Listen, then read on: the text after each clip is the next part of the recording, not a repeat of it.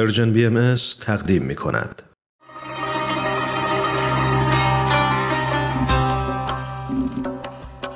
آفتاب پارس ویژه برنامه رزوان 179 بدی تلیعه نهم تحری حقیقت و دستیابی به اخبار و اطلاعات سالهای سال بود که نه امکان تحقیق و مطالعه برای همه مردم فراهم بود و نه علما و عمرای اصر علاقه به این داشتند که مردم خودشون به اطلاعات و منابع دسترسی داشته باشند و از زیر یوغ اونها خارج بشن. سانسور راه حل دولت مردان بود و تقلید راه حل علمای دین.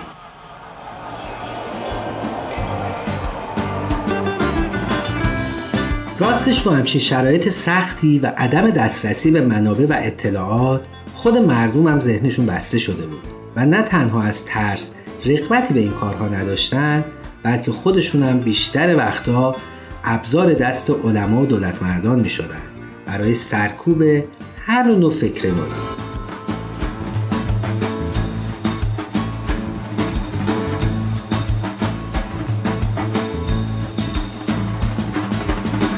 در این زمانه سیاه تلیعه حرف نوعی داشت آشکار می شد و حرف اول این نهست آزادی خواه تحری حقیقت و ترک تقلید بود. پس باید هرچه زودتر در نطفه خفه می شد که البته اگر پشتوانه اراده خداوند را نداشت با این همه فشار و ارعاب اثری ازش باقی نمیمود مقارن با ظهور این آین جدید صنعت چاپ سرعت گرفت. روزنامه ها چاپ شد کتاب ها با تیراژ بالا منتشر شد عکس و فیلم برای ثبت سند و انتقال حرف و حقیقت به عرصه اطلاع رسانی اضافه شد. رادیو تلویزیون و سینما به فریاد مردم ناآگاه اومدن و دیگه جایی برای جلوگیری از پیام خداوند و دور جدید امر الهی باقی نمونده. عارف و عاقل و عاشق همه سرگردانش در دل منتظران هل هل ها برپا شد. تشنگان بر سر این چشمه قده پر کردن.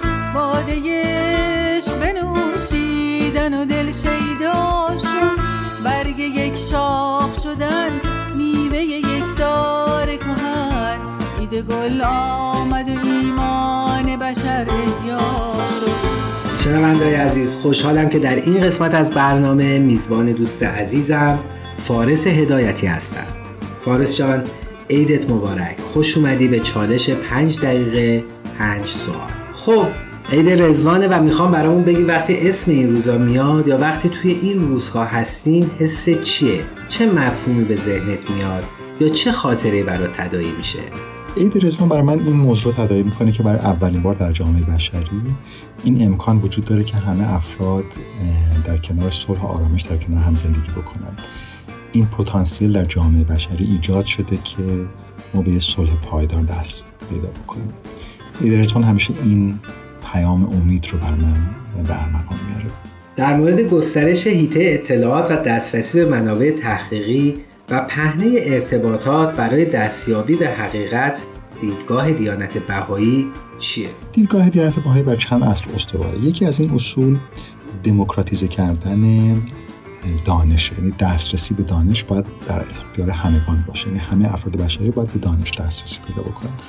به خاطر همین آموزش و پرورش در بهایی یکی از اصول خیلی مهمه و باید وظیفه پدر مادر و وظیفه جامعه است که این امکان رو برای همگان فراهم بکنه که به آموزش دسترسی پیدا بکنه.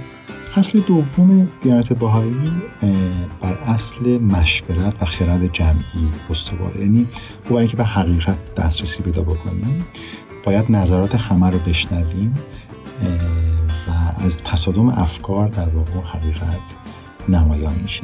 اصل سوم اصل در واقع تحری حقیقت یعنی ما همیشه باید در زندگیمون به گفته ها و شنیده های دیگران اکتفا نکنیم و خودمون مستقلا دنبال حقیقت باشیم. اگرچه اصل مشورت و گفتگو مهمه ولی خودمون هم نباید تقلید بکنیم. همیشه باید منصف باشیم در قضاوتمون در نظراتمون و از تقلید و تعصب دوری بکنیم. خب در گسترش دامنه اطلاعات و دستیابی به حقیقت تا حالا جامعه بهایی مستقیم یا غیر مستقیم چه نقشی داشته؟ در یک برهی از تاریخ ایران تقریبا ده درصد دانش آموزان ایرانی به مدارسی می‌رفتن که توسط بهاییان اداره می شده موقع بهاییان در واقع مدارسی در ایران تشکیل داده بودن که دروس شرایط دروس از وزارت علوم و وزارت آموزش پرورش اون دوره می اومد و دروس باهایی درش تدریس نمی‌شد. همه دروسش در واقع دروس معمولی بود. یعنی دروسی که بقیه بچه ها بقیه مدارس هم همونو میخوندن. البته موارد اضافه بر اونم داشت. مثلا زبان انگلیسی یا بر هنر خیلی تاکید داشت. و در سایر کشورها هم همینطور هست. یعنی خیلی از مؤسساتی هست که در خارج از ایران در تمام دنیا هست که بر اصل آموزش آموزش همگانی استوار هست. مثلا سواد آموزی یا توانمند کردن زنان در بسیاری از کشورها. این در واقع یک پروژه هست که جامعه باهای خیلی دنبال می‌کنه.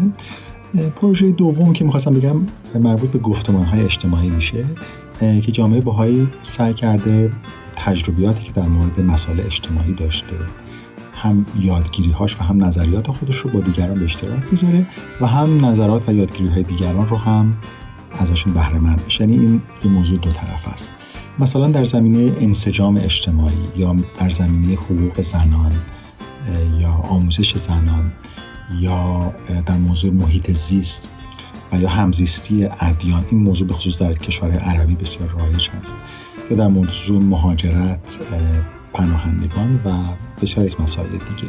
برای گسترش اطلاعات و دسترسی به اخبار و تحری حقیقت جامعه بهایی چه هدفی رو پیش رو داره؟ جامعه بهایی یکی از اهدافی که پیش گرفته اینه که سعی می‌کنه که فرهنگ منصف بودن تعصب نداشتن نفرت نداشتن رو در جامعه جا بندازه. که افراد خودشون هر اطلاعات غلطی که بهشون میاد و سریع باور نکنن. خودشون تحریح حقیقت بکنن دنبال حقیقت بگردن. و همچنین مثلا اخبار و یا اطلاعاتی که نفرت پراکنی می‌کنه علیه گروه های مختلف اون رو منتشر نکنن. باش بیشتر مبارزه بکنن. این هدف رو سعی می‌کنه دنبال بکنه. یه هدف دیگه اینه که سعی می‌کنه اطلاعات درست رو دانش رو در اختیار همگان بذاره و اصل آموزش همطور که گفتیم ترویج بده یه هدف دیگه هم اینه که با توانمند کردن افراد بتونه اونها رو از طریق دانش و هم از طریق دین توانمند بکنه که بتونن به جامعه خودشون بهتر خدمت بکنن ایدئال و منظر جامعه بهایی برای رسیدن به حقیقت و دسترسی درست به منابع و اطلاعات چیه؟ ایدئال جامعه بهایی شاید بشه گفت دو چیز هست. یکی اینکه دانش بشری در اختیار همگان قرار بگیره و آموزش همگانی بشه. که همگان بتونن به آموزش دسترسی پیدا کنن این یک ایدئال هست. و یه ایدئال دیگه ترکیب دین و دانشه. یعنی هم افراد بشری از طریق دانش و هم از طریق دین توانمند بشن که بتونن به جامعه خدمت بکنن. چون که اگه دین تنها باشه ممکنه به خرافات و در واقع افرادگرایی بیانجامه. و اگه علم و تکنولوژی هم فقط به اون پرداخته بشه ممکنه به در واقع ابزاری برای مادهگرایی خشک تبدیل بشه. می‌دونم چالش سختی بود ولی گاهی سرعت حرکت زمان زیاده و این هم یه تجربه جدید بود. ممنون فارس جان. منم خیلی متشکرم که این فرصت به من داده شد. منم عید رو به همه عزیزان تبریک میگم. شنونده عزیز من شما رو دعوت به شنیدن یک ترانه زیبای رزوانی می‌کنم و ضمن خداحافظی با شما میکروفون برنامه رو به کیمیا میسپارم Roses, roses everywhere as far as you could see In the garden of Rizwan in 1863 Baha'u'llah invited all to the garden of delight While his servants slept he kept a vigil through the night Watchful were the nightingales who sang from dusk to dawn. Enamored of the roses, they rejoiced the whole night.